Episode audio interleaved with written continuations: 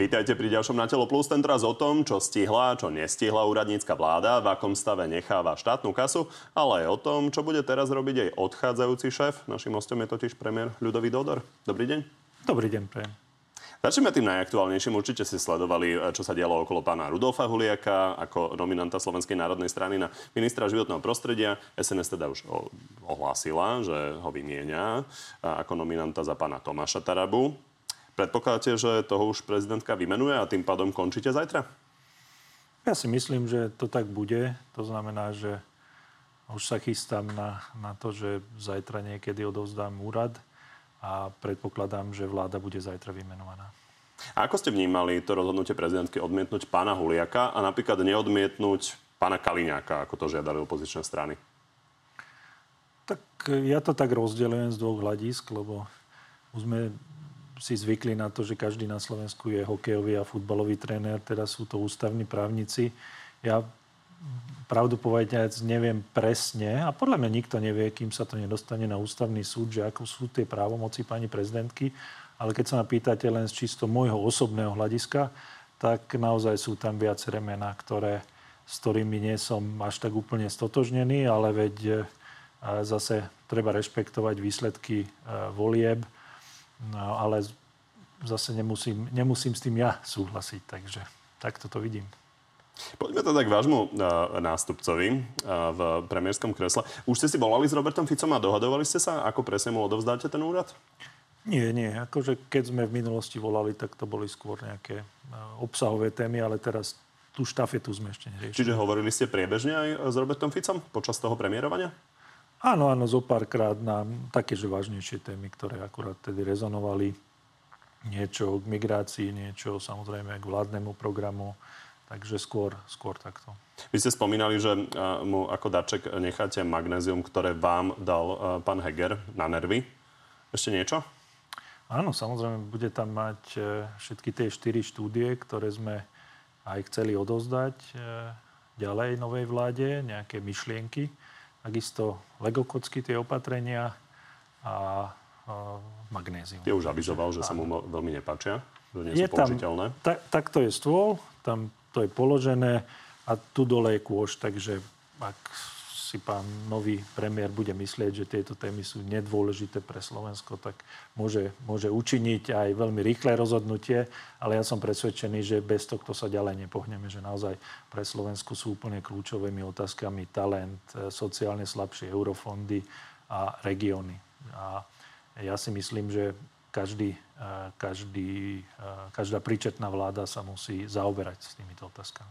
No poďme sa pozrieť, ako zhrnul Robert Fico vlastne jeho očakávania toho, čo ho vlastne čaká v tej funkcii. Za smer Slovenskú sociálnu demokraciu oznamujem, že sa budeme riadiť e, starým, dobrým slovenským príslovím. Do pekla? Dobre. A na veľkom bielom koni. A my sme na toto všetko pripravení. Vystihol to? O, neviem, ja to až tak neviem posúdiť, lebo ja viem, že v minulosti sa tie biele kone používali dosť často na rôzne praktiky a teraz ne, nemám vedomosť o tom, že čo chystá pán e, nový premiér, ale dúfam, že e, biele kone spomínal trošku v iných súvislostiach. Áno, um, vy to glosujete. Na druhej strane, uh, on sa tým snaží naznačiť, že tá situácia bude veľmi ťažká, do ktorej ide. Takže či je to naozaj cesta do pekla na veľkom bielom koni?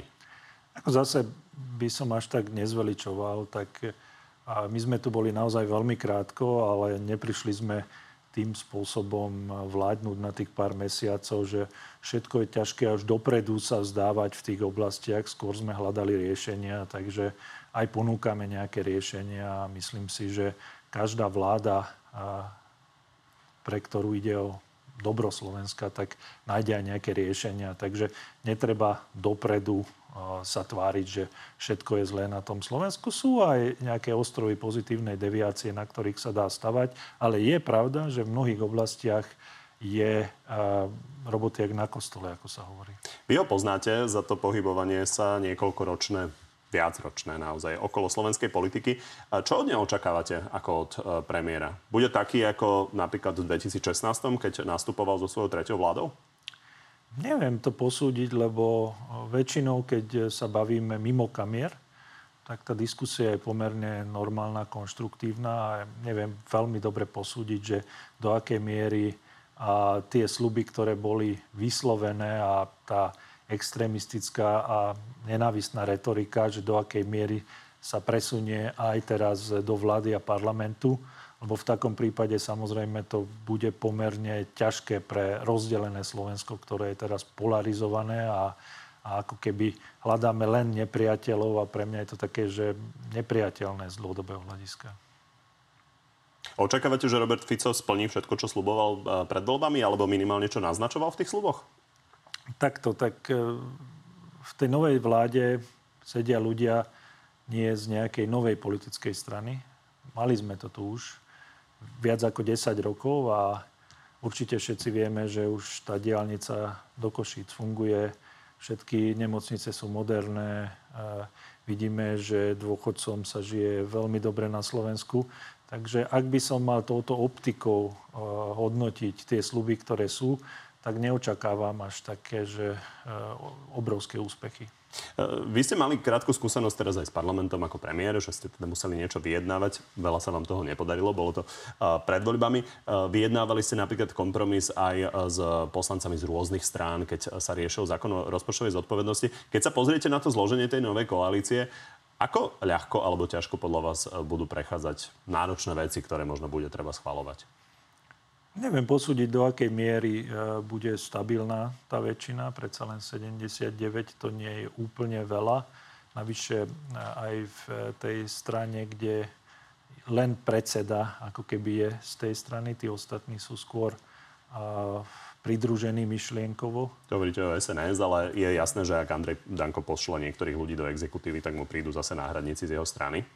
Áno, áno. Takže ja si myslím, že určite v tom prvom období a to pôjde ako, ako stroj, že e, predsa len ich drží trošku aj e, spoločné videnie sveta pospolu, takže z tohto hľadiska ja aspoň kým nenarazia na nejaké vážnejšie problémy, neočakávam a nejaké problémy v parlamente. Skôr si myslím, že tie zákony budú prechádzať pomerne hladko. Poďme na vašu domenu, a to sú rozpočty a deficit.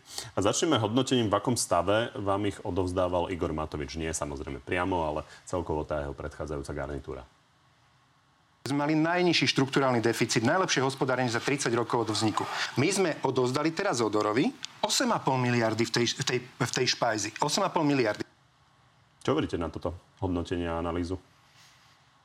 Tak e, jedna vec je, e, čo hovoria politici pred voľbami a druhá vec je, čo je realita. Takže keď sa pozrieme, lebo nemus, nemusíte mi veriť, alebo ob, e, ľudia, ktorí nás pozerajú, nemusia nám veriť, tak my sme sa hneď pozreli na to, keď sme nastúpili, že čo u nás hovorí napríklad Európska komisia a tá pre nás prognozovala pre tento rok najvyšší deficit celej Európskej únii a takisto nás upozorňovala, že z hľadiska nejakej dlhodobej udržateľnosti sme medzi najhoršími v celej Európskej únii. Takže že treba viac zdrojov k tomu, aby človek to vedel vyhodnotiť a a teda ja, e, keď som sa aj oboznámil s tými podmienkami, ktoré sú v rozpočte, tak jednoznačne hovorím to isté, čo hovorí Európska komisia. Napríklad štátny tajomník e, od pána Matoviča, pán Klimek, vám vyčítal, že vy ste hovorili teda, ako treba konsolidovať a že ste robili vlastne pravý opak. On hovorí, za 10 dní rozdali obratom ruky takmer miliardu výdavkov. Spomína napríklad 200 miliónov pre vysoké školy, 100 miliónov predloženie energokompenzácií, 400 miliónov na park Valaliky. Ale to bolo väčšina tých vecí z rozpočtu, ktorý presne tento pán štátny tajomník zostavoval, takže e, neviem, e, o čom e, rozpráva. A navyše ešte parlament nám dal 750 miliónov navyše výdavkov, ktoré sme mali kompenzovať a tým pádom sme museli ubrať z energo, práve z energokompenzácií, aby sme vedeli udržať deficit na úzde a tak či, a tak či onak ešte nám pripravili prekvapenie aj vo Všeobecnej zdravotnej poisťovni, kde sme museli dofinancovať 300 miliónov. Takže ten rozpočet nebol pripravený úplne dobre, s vysokým deficitom a navyše s obrovskými rizikami a ešte parlament nám pridal navyše výdavky. Takže z tohto hľadiska je úplne jasné, a čo sme museli robiť? Museli sme sa sústrediť na to, aby sme vôbec udržali deficit v tých medziach, kde sa plánoval a popri tom robiť dva rozpočty pre novú vládu. Jeden ten vyrovnaný rozpočet, ktorý nebude pravdepodobne prijatý lebo príde nová vláda a dostane výnimku z dlhovej brzdy. Zákon o rozpočtovej zodpovednosti vám káže Áno. takýto rozpočet urobiť, ale Áno. zároveň nová vláda. A zároveň, zároveň urobiť aj Lego kocky, aby tá nová vláda vedela uh, poskladať nejaký rozumný rozpočet. Takže... Oni vám vytýkajú, že mali ste im urobiť kompletný rozpočet, nejaký realistický, nielen nejaké Lego, Lego kocky.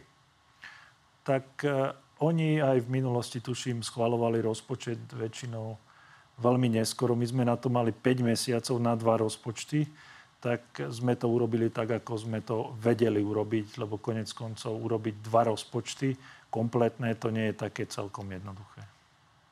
Aby sme eh, to teda nejakým spôsobom zosumarizovali, v akom sme vlastne stave, lebo jedna vec je jeden rozpočet alebo dva rozpočty, ale v akom stave máme celé verejné financie, lebo z rozpočtovej rady zaznievali už také slova, že naozaj sa nám eh, kráti ten počet rokov, kým sa dostaneme na grécku cestu, teda že nám nikto nebude chcieť viac požičať. V akom sme stave? Tak úplne s tým súhlasím, veď aj preto sme uh, my vyzývali aj novú vládu, aby prijali nejaký plán konsolidácie, lebo v opačnom prípade to budeme musieť riešiť pár rokov sekerov, kým teraz by na to stačil skalpel. To znamená, že keď naozaj postupne každý rok niečo rozumne urobíme, v ozdravovaní verejných financií, tak to sa nazbiera za tých pár rokov. A keď nič neurobíme, tak v budúcnosti budeme musieť naozaj hlava nehlava sekať a to nebude príjemné pre nikoho. Tak poďme sa pozrieť na príklad toho, ako to plánuje Robert Fico, teda, ktorý už čoskoro bude premiérom. Nikdy nepôjdeme pri konsolidácii proti dosiahnutému sociálnemu a životnému štandardu. Opakujem ešte raz, nikdy. A preto hovoríme 0,5% Zabudnite na vyrovnaný rozpočet. 0,5% HDP, to znamená približne 500 miliónov, vlastne škrtnúť, ušetriť. Prečo je toto príliš pomaly? Lebo napríklad aj pravicová SAS hovorila pred voľbami, že 0,5% to, čo nám prikazuje Európska komisia, tak by malo stačiť.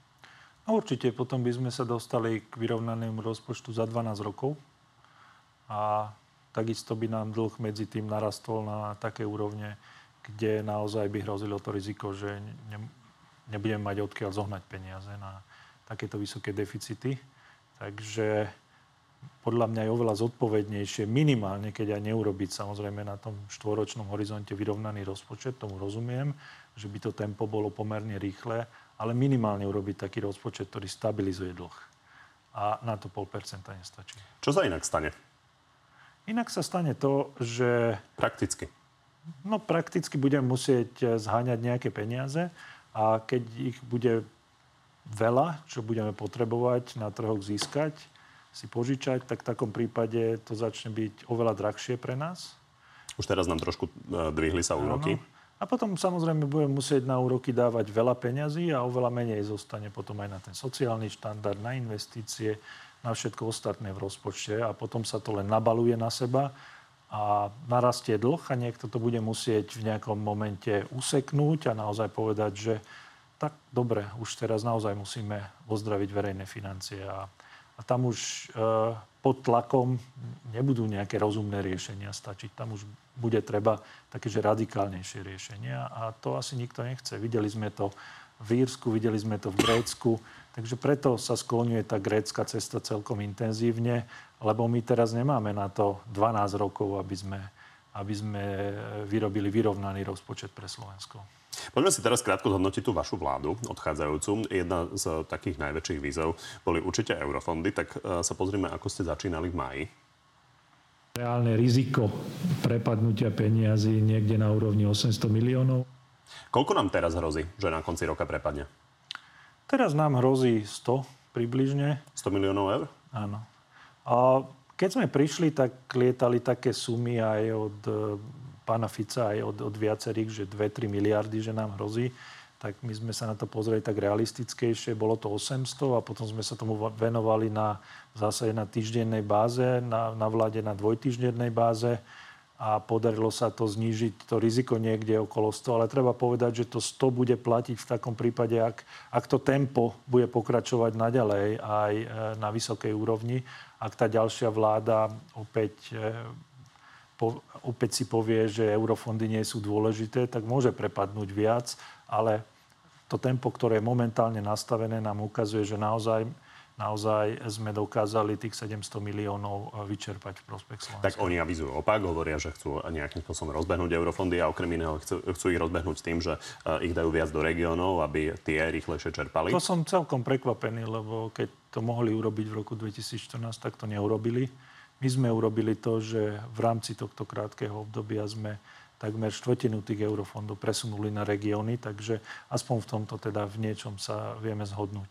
Čo najproblematickejšie rezorty ako školstvo a zdravotníctvo? Tam situácia s prestanutými pediatrami samozrejme stále krízová trvá. Podobné problémy môžeme mať s učiteľmi už čoskoro? Áno, bohužiaľ tieto dva rezorty boli vždy na konci zoznamu, keď, e, keď sa rozhodovalo o novej vláde. Nikto ich v zásade nechcel.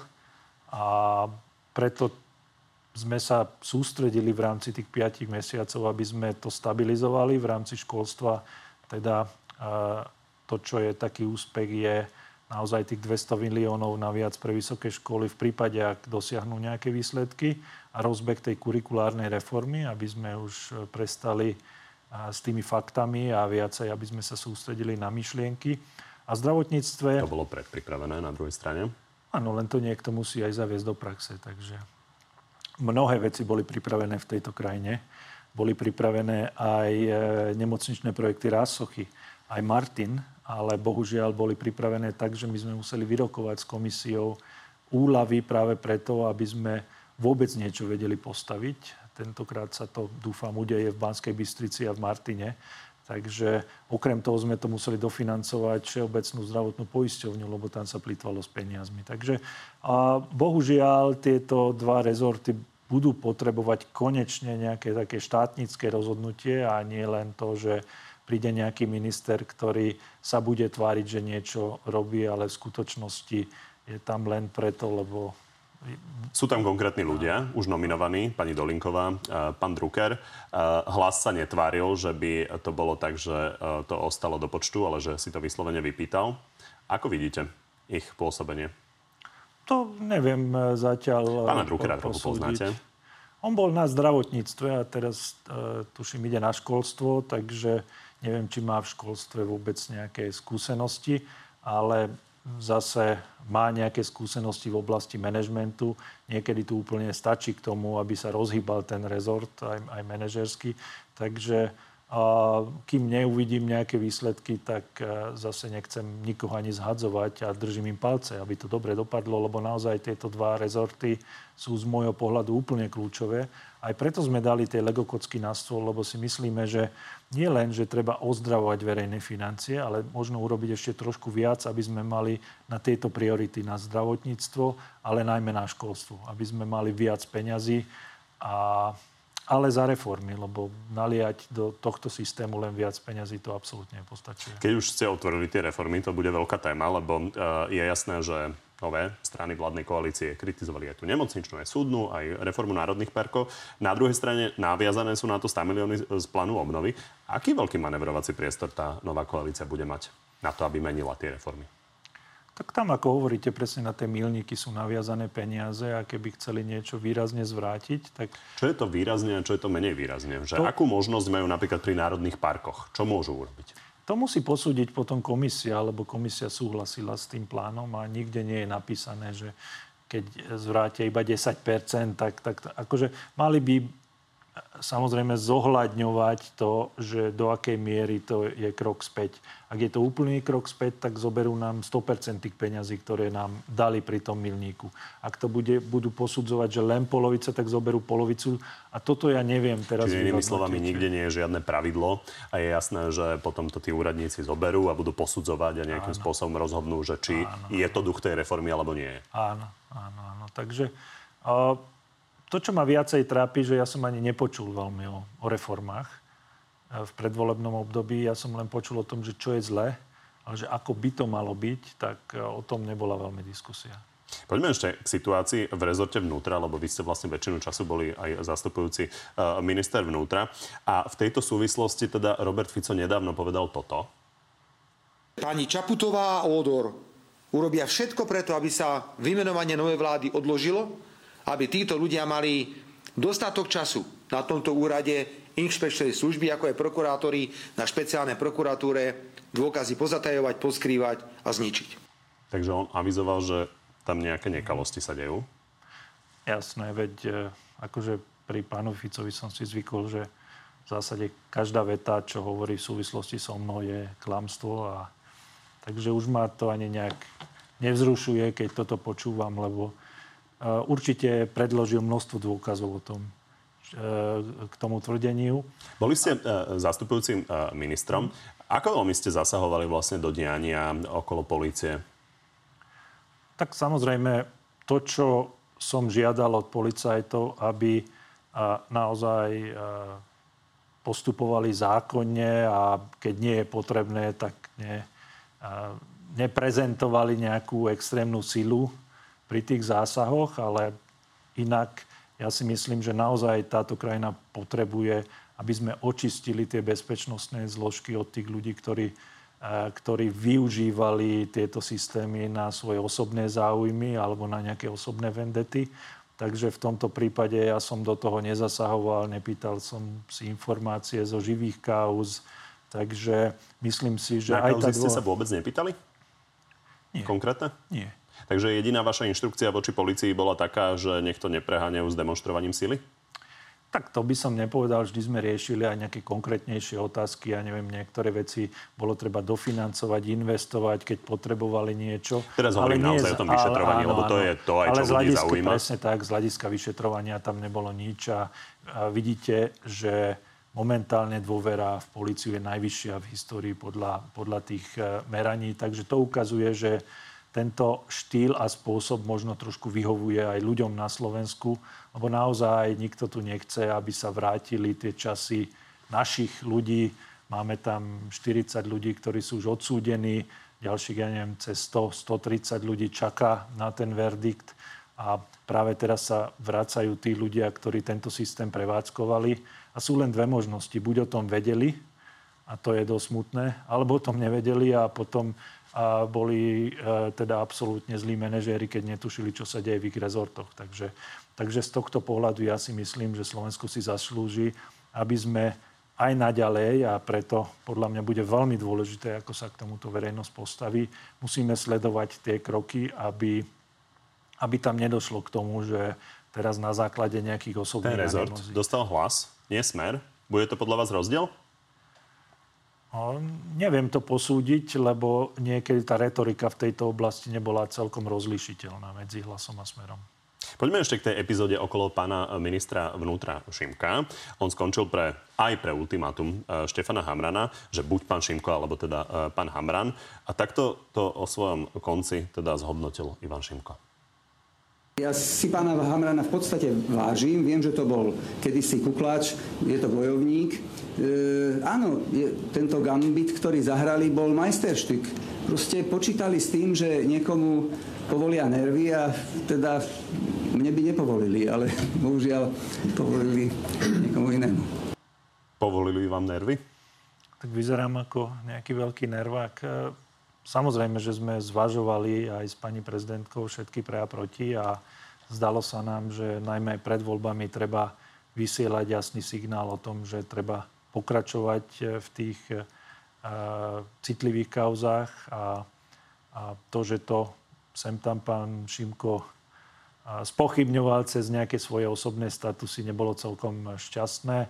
No ale bolo treba urobiť rozhodnutie a urobili sme takéto a Vzhľadom na tú dôveru v políciu v súčasnosti nemyslím si, že, že to bolo nejaké fatálne zlé rozhodnutie, lebo a ako vidíte, stále občania dôverujú policii. Lebo dnešné vládne strany vlastne pána Šimka hodnotia de facto ako obeď vojny v policii, že preto ste sa tak rozhodli? To, to nie, veď ste počuli z úst pána Šimka, že on stále dôveruje pánovi Hamranovi. On neodišiel kvôli tomu, že tam bola nejaká nedôvera, že oni hrajú nejakú zlú hru. Boli tam skôr také, že osobné animozity alebo nejaké veci, na ktorých sa nezhodli. Nič také dramatické tam nebolo v pozadí. Skôr to bolo o tom, že dve skupiny sa postavili proti sebe a nevedeli sa zhodnúť a niekto musel Niekto ich musel rozsúdiť na konci dňa. No on pri tej vojne nervov hovoril o tom, že asi myslí, že tá, to vedenie policie by aj tak neodišlo. A dve veci. Jednak to nevieme.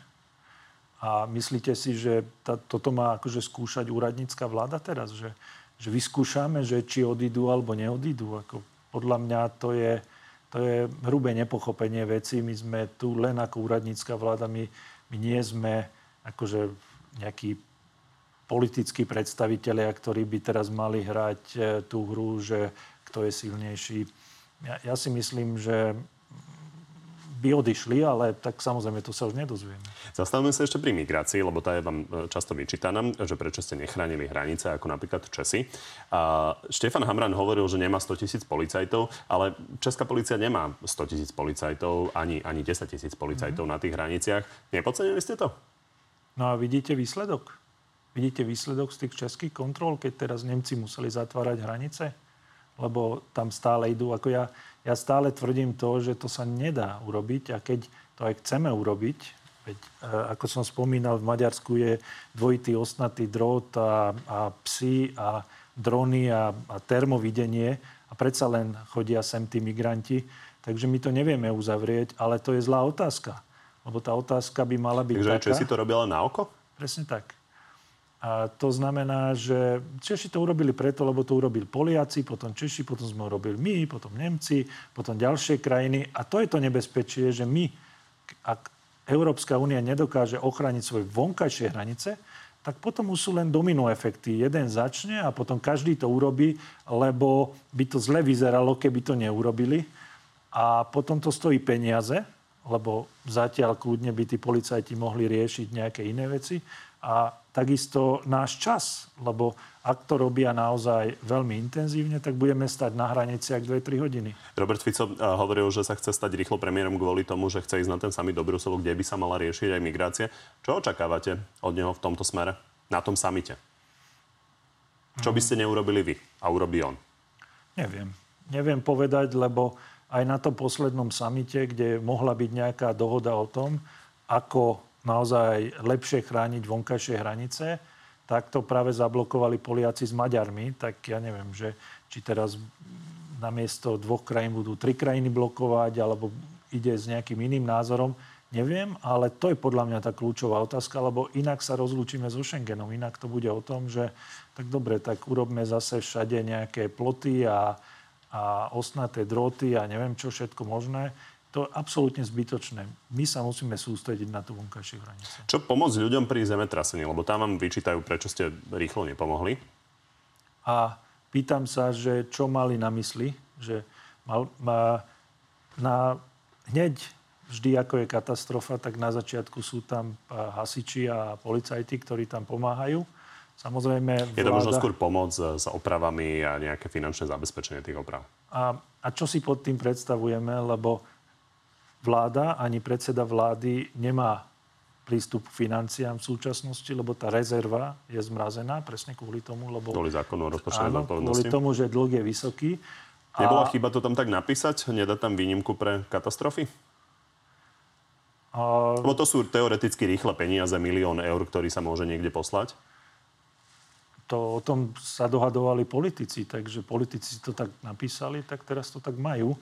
Ale podľa mňa ani, ani sa nedá tak veľmi rýchlo urobiť, lebo my musíme zhodnotiť, aké sú škody. Veď ako môžeme posielať peniaze, keď nevieme škody? Veď na to je mechanizmus, mimoriadná situácia. A vtedy zistíme, aké sú škody. A potom musíme zistiť, že kto bol poistený, kto bol nepoistený. Veď akože štát to nie je preto, že aj pre tých všetkých, ktorí nič nemali poistené, že teraz opravia celý dom alebo niečo podobné. Pomáhať treba, v rámci možností a samozrejme najmä pre tie skupiny, ktoré sú zraniteľné. Ale ja si to tak nepredstavujem, že e, keď je niekde nejaká katastrofa, tak e, štát okamžite dá nejaké peniaze. Dá peniaze, ale oprávnené náklady. Musíme najskôr aj zistiť, aká je tá škoda. Veď boli aj nejaké dotrasy, aj pri tých dotrasoch vznikli ďalšie škody.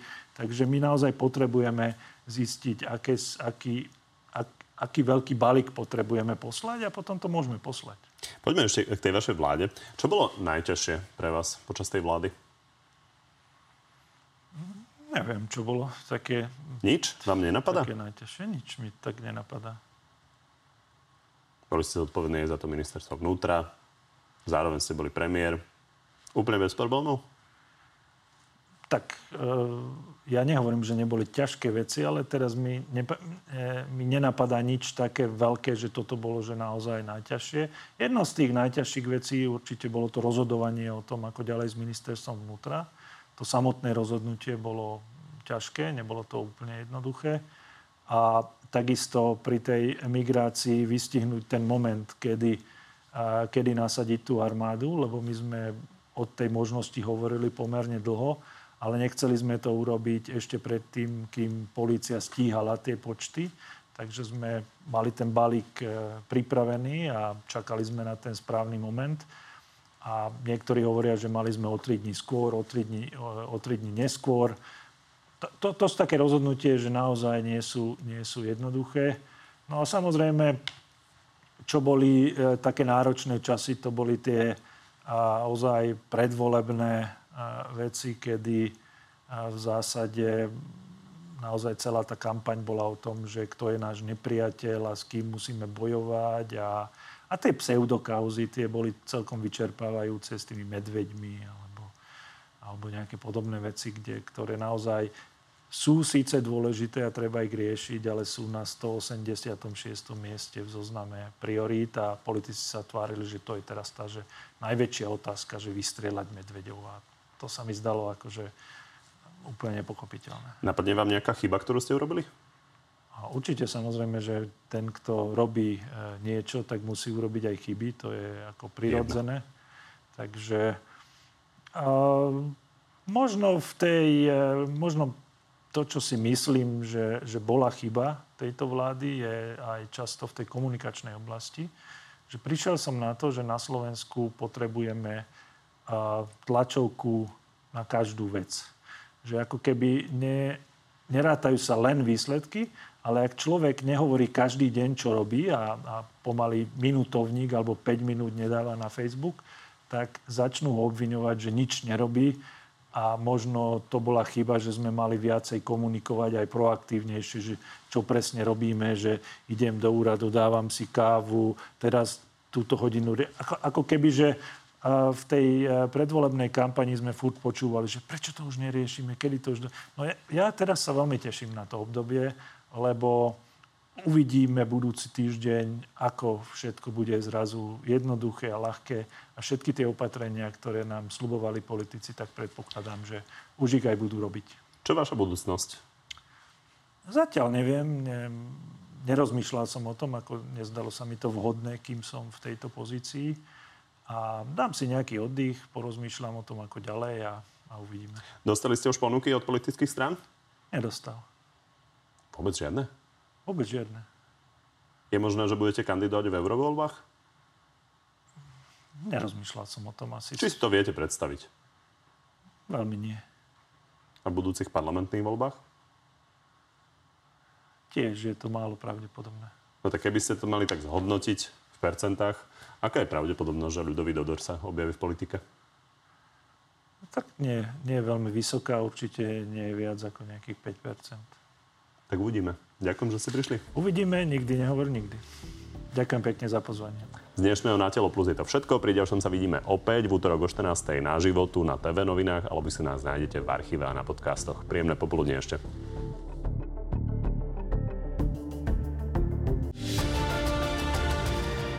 Takže poďme na divácké otázky. Začnem Robertom. Koľko peňazí nechal novej vláde v štátnej kase?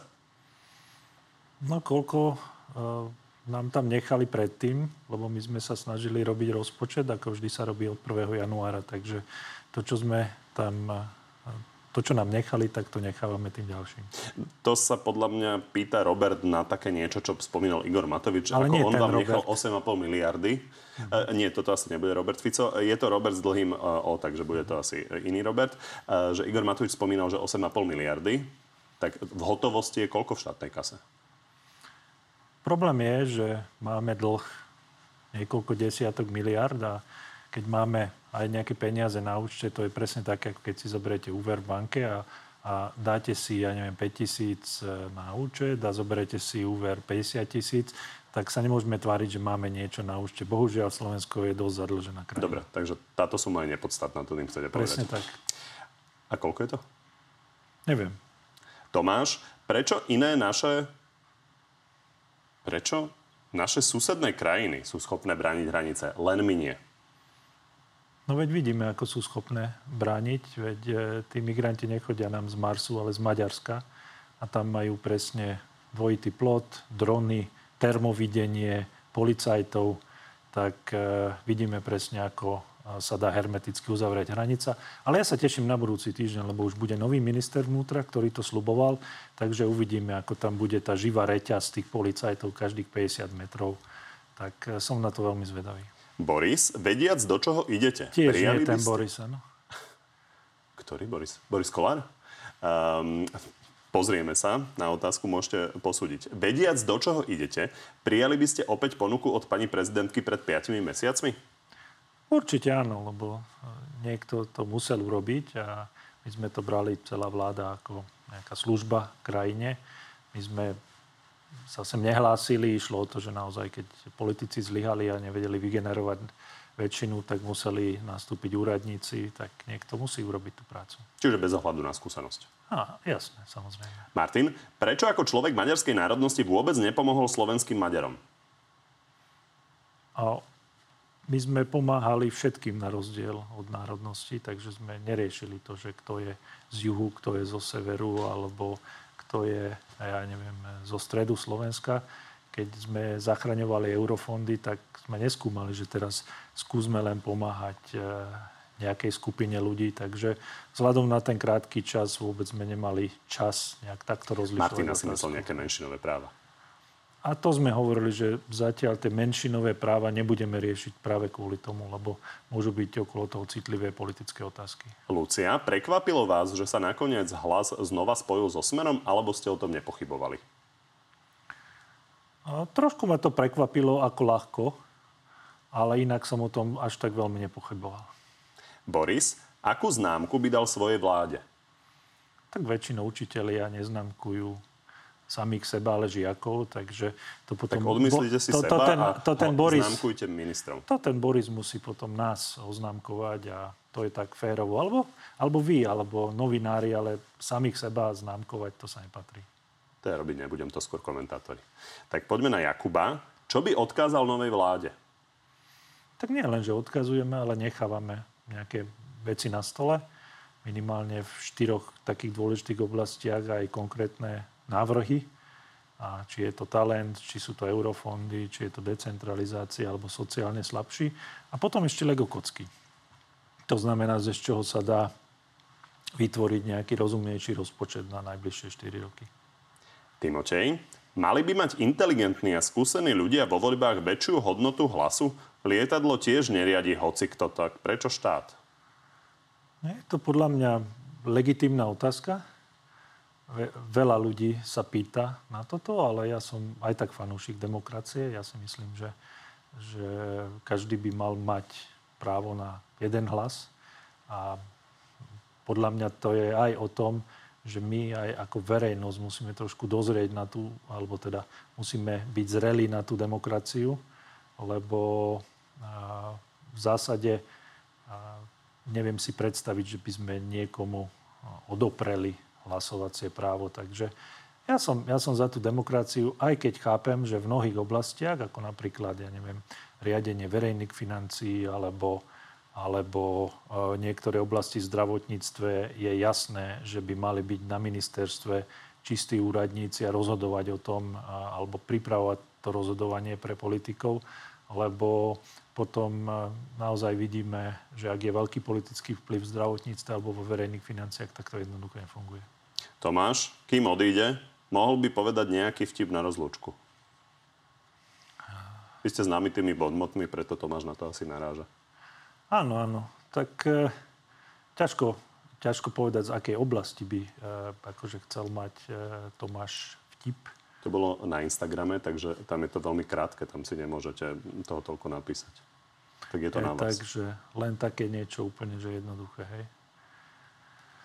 No tak asi, asi by som e, vlastne povedal e, to, že e, očakávam naozaj kultivované vládnutie s veľmi kreatívnymi a dobrými nápadmi pre Slovensko. Tak to máš posúdiť. Ďakujem. Ďakujem pekne.